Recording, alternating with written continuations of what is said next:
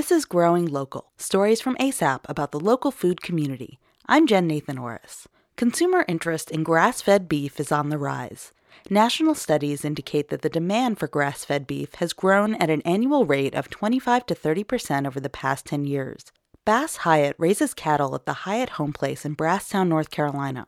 His multi-generational farm has adapted its farming techniques to meet consumer demand for beef that's fed on grass instead of grain.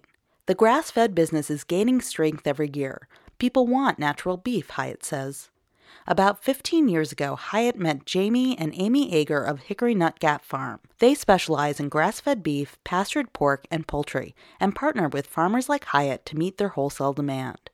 Hickory Nut Gap buys meat from about a dozen partner producers to create a network of local farmers who are committed to producing high-quality meat and promoting sustainable agriculture. Connecting with the Agers offers Hyatt a market for his beef, so he can turn his focus to sustainable production and breeding cattle that thrive on grass. Grass-fed beef is often more expensive to raise because it requires more farmland, and grass-fed cattle takes longer to gain weight than grain-fed beef.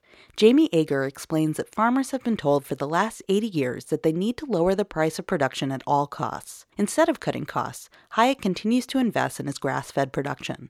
Hyatt and the Agers' commitment to humanely raised meat is an example of local partnerships that further the food system. Find out other ways farmers are working together at A S A P Connections dot org.